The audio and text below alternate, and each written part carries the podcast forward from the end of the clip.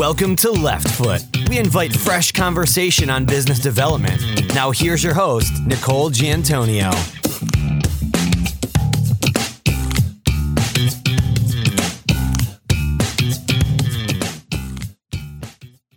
Today's episode is sponsored by Axiom, a recognized leader in the business of law. Axiom provides tech enabled legal, contracts, and compliance solutions for large enterprises. Hello, listeners, and welcome to Left Foot. Today's guest assists both buyers and sellers through M&A transactions. She is outside general counsel for several privately held companies across a variety of industries and is the chair of the mergers and acquisitions subgroup within Holland and Hart's corporate practice group. Chris Scroll, welcome to Left Foot. Hi, Nicole. It's great to be here. Great to have you here today, Chris. Let's jump in and start with questions around your business development skills. Which of your personal strengths or habits have allowed you to be successful in developing business? Nicole, I think for me, early on, I realized that large networking functions weren't my cup of tea. I'm a bit more of an introvert, which doesn't mean that I'm shy or by any means quiet, but it does mean that those big functions where I have to try to work a room and don't really know anybody, they sap my energy. One of the things I have realized is that I really gain energy from personal relationships and more direct interactions with clients and colleagues. And so, what I've done, and I, honestly, I didn't realize early on that this was business development,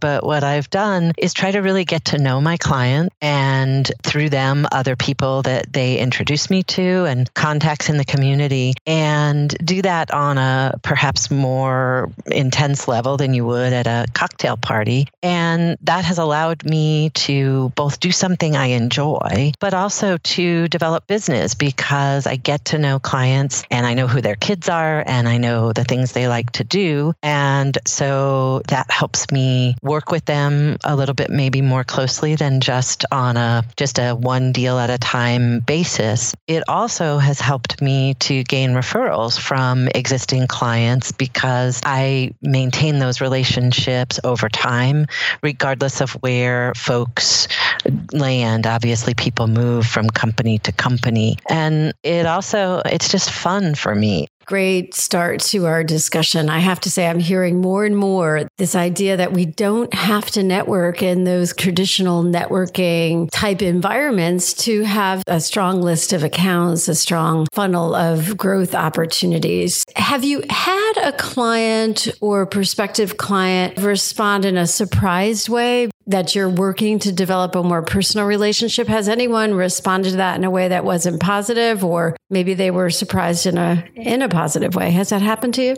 Sure, uh, I guess both. I think some clients because as lawyers we bill by the hour, they think let's just get right down to business and I tend to say, "Hey, let's spend a few minutes just chatting and I'm not going to bill you for that." Or I do that ultimately when when I send out my bill and I show that the conversation that we had I didn't charge for. And so I think for, for some clients who initially may have a, an all business reaction, I can either get them to understand that they're not paying for that time, or frankly, I, I listen to them and I realize that's not what they want from their lawyer and I back off and I become more about business in, in that instance. The flip side is I, I have clients that tell me that that's part of what they really like about me. I, I had a client last year tell me that he had never had an outside counsel who was able to just sort of pick him up when the times were rough and call him just to check in and see how he was doing. And this particular client said that no one that he'd ever worked with in nearly 20 years of being in house had ever done that for him. And so that was a, a very positive reaction to it. So I guess it goes both ways. You talked about showing that time, possibly including it on the bill, but showing that it was not a billable charge. When we tell clients, hey, by the way, I didn't charge for that time. That is time that we're spending to either reconnect or possibly they're telling you about something going on in their business, but it's not requiring your legal opinion. It's more about bringing you up to speed on their business. What does that time look like on an invoice? Are you labeling it a particular way or, or basically lumping it into a reconnection or an ongoing summary? What does that look like? It depends, obviously, on the type of conversation and what we talked about. Often, what it will look like is, you know, telephone conference with Nicole regarding background of transaction and other industry matters or other company matters, something like that. And then it will say 0.5 or 1.0 no charge right on the bill. If the client is looking closely at the bill and thinks back, hey, that was a call that I had with Chris, and we did talk about a whole bunch of things that weren't imminently critical or didn't really require her legal advice. But look at that, she didn't charge me for it. The other thing I'll often do is I send all of my bills out to my clients personally by email or whatever way they request, but I don't have our accounting department send bills to my clients just because I feel like that is one more way to connect with my clients. And so if that's the case and I've had a significant amount of time where I haven't charged a client, I'll mention it in the cover email and I'll say, as you'll see when you review the bill, there was this conversation where we spent two hours or whatever it was talking about background materials and I didn't charge you for it so that it's right out there for them. I think in a lot of professional services firms, that communication tends to be more accounting driven or finance driven. It is such a valuable part of the relationship. Using it to say, hey, this is not just something that a system generated, it's something that I've reviewed. It's something that I think at this point is accurate and it reflects what is transpiring between our services and the work we're doing for you. I think that's a great ad and, and something that would be valued by our listeners. You work for a sizable firm. How do you convey your growth strategy within the firm? I mean, what is that strategy? And really, how do you explain to others how you're growing your business? A couple of ways. As an M&A lawyer, I work with teams all the time. And so I talk with the more junior folks that I work with all the time about what I do because many, many years ago when I was a, a young lawyer here at Holland and Hart, there was a presentation about business development done by several of our partners. And I very vividly remember one of the partners saying, I just don't like the big networking functions. It's not who I am, but I really enjoy my clients. And so if I see an article that I think they might like, I send it to them. And if I know that one of their kids has a birthday or they have a birthday, I send them a note. And that's more natural to me for whatever reason, probably because it matched with my personality a little bit more. That stuck in my head. I always want to give back because I feel that there are lots of extroverts in my firm and in most firms and and the the way to develop a network when you're an extrovert I think is a little bit more obvious. If you're not that person, I think you have to hear from somebody, "Hey, it's okay to do this a little bit differently." And so I talk about it with my colleagues, the associates that I work with all the time. As far as the partners and the rest of the firm, again, because of what I do, I'm often putting together teams of people. And so the partners that I work with know when I'm putting together a team because they're often on that team. And we talk about how I keep in touch with clients. And I'm often the one to say, hey, it's time to go visit client X. We haven't seen them in person in a while and try to organize the, the get together. And so I guess that's a little bit more low key in that I'm not sending out a firm wide announcement that I'm doing it. But if five of us go visit a client, client together, those five people know that we've done it. And our firm's management asks when our compensation time comes up, what teams have you organized? What have you done to help your partners stay busy and introduce your partners to your clients and vice versa? And so that gives me an opportunity to talk about those team efforts that I've gone through.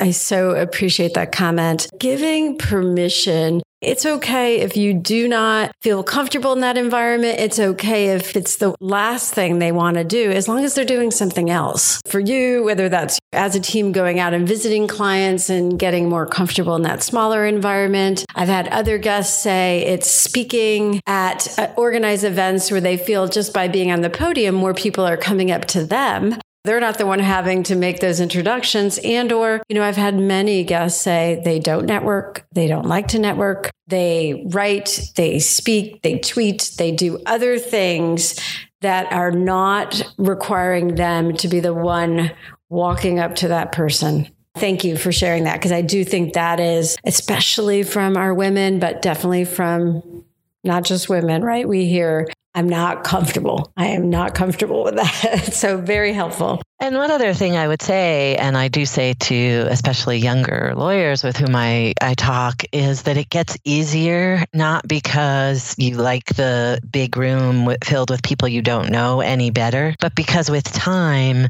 in a particular community, whether it's the M&A community or your local community, you start to know more people. And then that room doesn't feel as intimidating because if you know a handful of people, then obviously you can you can talk with folks that you know and through them get introductions to folks that you don't know rather than walking into a room uh, filled with people that you you've never met before. So I encourage folks to stick with it and develop those personal relationships and then use those as entries into larger groups, which obviously with time you develop those relationships. Absolutely agree. Lunch conversation around a conference room table when lunch is brought in, when you're not talking about business, that dinner that is going to occur because you have a team of five people that's coming in to meet with a client and they want to be gracious and arrange a dinner, or as a firm you do, those things become more comfortable over time. I've never had trouble with the lunches and the dinners because they're smaller groups. I tend to start talking to clients like you described what they're working on or frankly personal questions what's going on with their family and and how old their kids are and things like that which starts a conversation about them personally as opposed to just their their work life. No real tactic there as much as I just go to those smaller group events with my own innate curiosity about people and desire to develop a rapport with them that just helps me to, to have those conversations. Chris, let's review a success story. Describe an experience where you were able to secure either a new account or a new piece of business within an account. Can you describe that experience and walk through the success that occurred, possibly even where you didn't think there would be success. Ultimately, it was a win for your firm. Not to harp on the relationship idea, but it, it, really has been pervasive through my career. So many years ago, in the late 90s, when I had first joined Holland and Hart, I started working with a client. I was an associate at the time and was working with a very senior partner. And I met a gentleman, um, his name is Jim, and he and I just developed a good relationship. We worked very well together. I worked very hard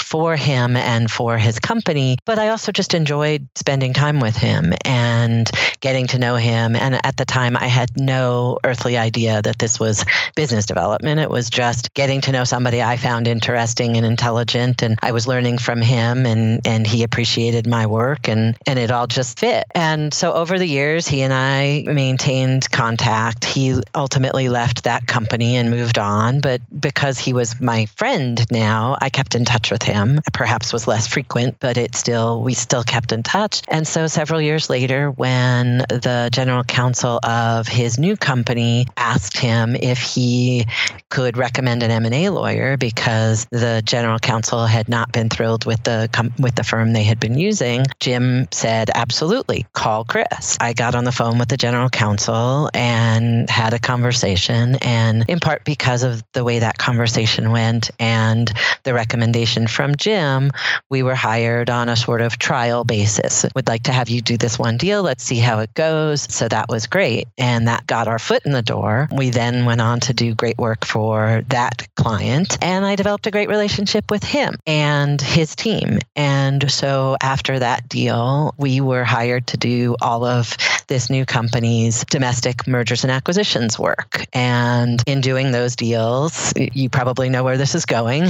I developed relationships with others on that team as well. And just recently, that general counsel has left that company, gone to yet another company, has already told me he plans to hire me there. But because I have relationships not just with him, but with the other members of the team, I will hopefully retain the the client in between and I'm obviously trying not to name names but I'll have now many more clients because of the relationships. I don't mean to diminish the idea of good work. I mean obviously that's a necessary piece of all of this. I think if any of these people along the way had said, you know, the work isn't good, th- that would have been a non-starter, but I think good work is necessary but not sufficient and I think the stickiness of clients comes from those relationships that you develop. I think they work better when they're honest instead of an effort at just business development rather than an, an interest in the other person. Those are great points. So let's talk about that because we do hear a lot of lawyers do good work. They do. And a lot of firms are known for doing good work when all other things are equal, it is the relationships that matter. I think where a lot of lawyers run into trouble is when they think the relationship is good and it's not as good as they thought. How do you ensure those relationships are good? You mentioned it briefly, you know, making sure those are honest relationships. How are you testing those? Are you asking for feedback regularly? Is there a feedback process with Holland and Hart that you rely on? A little bit of both. Because I do develop close relationships with the point of contact that I'm I'm dealing with, I ask all the time, how are things going? How are we doing? Anything you'd like us to do differently? I also make it a point in this day and age, so much is done by phone and video conference and email that I think we've lost a little bit of that in-person contact that maybe we used to have when we didn't have access to all of this technology. And so I make it a point of visiting my clients. Many of my clients are not local. And so I get on a plane and sometimes I do it by myself, or as I mentioned before, I'll, I'll go visit with a team. And while we're there over dinner or in a meeting, I will ask, how are we doing? How is, how is my colleague who's handling this other matter for you doing? And I hope you'll let me know if there's anything else we can do to help, but also if there's anything you'd like us to be doing better. In addition to that, Holland and Hart has a system for checking in with clients, and we have our firm's management, depending upon the particular client and the type of work involved, a member of our firm's management, and perhaps my practice group leader. I am the chair of the M&A practice group or sub practice group within our corporate practice group, our larger group. And so the practice group leader for the corporate group will have a conversation with a client if they're open to it and ask those sorts of questions in a setting where if perhaps the client has something to say about me that he or she isn't comfortable saying directly to my face, then he or she might say it to my practice group leader or my firm management. So it's a multi layered way of getting in touch with and checking in with clients to see how things are going. Great to hear that you are asking. It makes it easier to, again, to say, I am open to feedback. Please provide that feedback. And it is helpful, I think, to get that other check. Sometimes you hear good things that your client really likes that you're doing that you had no idea they even noticed. And so that's great feedback too. And now a quick break and a word from our sponsor. Axiom's solutions combine legal experience, technology, and data analytics to deliver work in a way that dramatically reduces risk, cost, and cycle time. With over a thousand plus lawyers and 2,000 plus employees across three continents, the Axiom team experiences nerdy excitement from improving the way legal, compliance, and contracts work is done. For more information, go to axiomlaw.com. Times are changing. The economy has changed in the last 15 years. We're seeing more competition. We're seeing more discussion about rates in professional services. There's alternative ways of getting legal service support. What have you seen that has really forced you to address clients' needs in a different way? A couple of things. Clients have been asking more and more for estimates and potentially for alternative fee arrangements. Several years ago, gosh, it's probably almost 10 years ago now, I had a client who asked me to track a transaction by task, not just the overall total amount billed, but how much time and, and money was spent on the due diligence process, how much time was spent on drafting the purchase agreement, how much time on negotiation, etc. And at the time it was it was a real pain. It was a hassle to have everybody on the team track their time separately. But at the end of that deal, we had this great amount of information and data that we could use when thinking about the next deal we did for that client. And we could say when they asked for an estimate, well, how do you think this deal compares to the last deal we did? Do you think there will be more diligence? Do you think there will be less? Do you think the lawyers on the other side are more apt to negotiate harder or um, about the same? And so it gave us a tool to provide that estimate in a more realistic, informed fashion. And so since then, I have developed better ways to, to track by task without quite as much headache. And I do that pretty regularly with deals that I work on. Sometimes clients don't want that level of detail. And so I don't provide it to them if they don't want it, but I have it for myself and for my team. And so we can look at a series of deals and more readily come up with those estimates that clients are asking for all the time now and feel comfortable about that estimate because it's it's a little bit more granular. In my experience, clients ask about alternative fee arrangements, but they ultimately don't actually select them. We're very open to them, but I have found that more than truly alternative fee arrangements, what clients are interested in is certainty. It's a business. They have to budget for their outside legal expense, and that's very simple and very obvious. And so, this ability to estimate both more rapidly and more accurately, I think, has given many of my clients more comfort, especially over time when they see we meet those estimates. I think that gives them a little bit more certainty, and that's really what they're trying to get at underneath the request for alternative fees and other similar arrangements. I absolutely agree with you. It is really not that they're uncomfortable with the hourly rate or the time that it's going to take. It's that idea of budgeting, having an understanding, and really understanding when one particular project is much higher expense. Why? And that gets back again to my relationships with my clients. I have that conversation when I know things are changing or something about the project that is coming up that we didn't expect, that the client didn't expect, and we didn't expect. And so we didn't budget for it. I have that conversation early rather than waiting until the end of the transaction and, and showing up with a bill that is one and a half or two times what was expected. There's a conversation. Okay, here's where this is headed. This sounds to me like it's different than what we expected. I think this will cost more, or here's how much this new issue may cost, do you still want us to proceed? And nine times out of 10, the client will say, absolutely, yes, we need you to do this in order to get the deal done. But now they know what the cost of doing that is. And so every once in a while, they say, you know what? No, we actually don't want you to do that. And we were really glad that you asked at this point. So we knew what we were getting into. Very strong business practice, one that clients do appreciate, keeping them in the loop and communicating with them. What have you seen either within your firm or lawyers that you know in other firms? Have you seen anything that's innovative, a practice that a lawyer is using to grow their business that's really smart? I've seen a lot of what I've just described to you. I've seen lawyers at other firms that do similar things. I, I talk with people that do M&A at other firms and they're also seeing similar situations where they're they're not really being asked for alternative fees, but they are being asked for estimates and they've developed their own system system the one I described. Technology has allowed us to be much more responsive to our clients and develop extranets. And some level that's innovative, but on another level, most of us are doing it. So while it might have been innovative a couple of years ago, it, it's really standard practice now. One thing that I was involved in over this past year that is, I think, very innovative, I was a participant in a Women in Law hackathon that was arranged by an organization called Diversity Lab.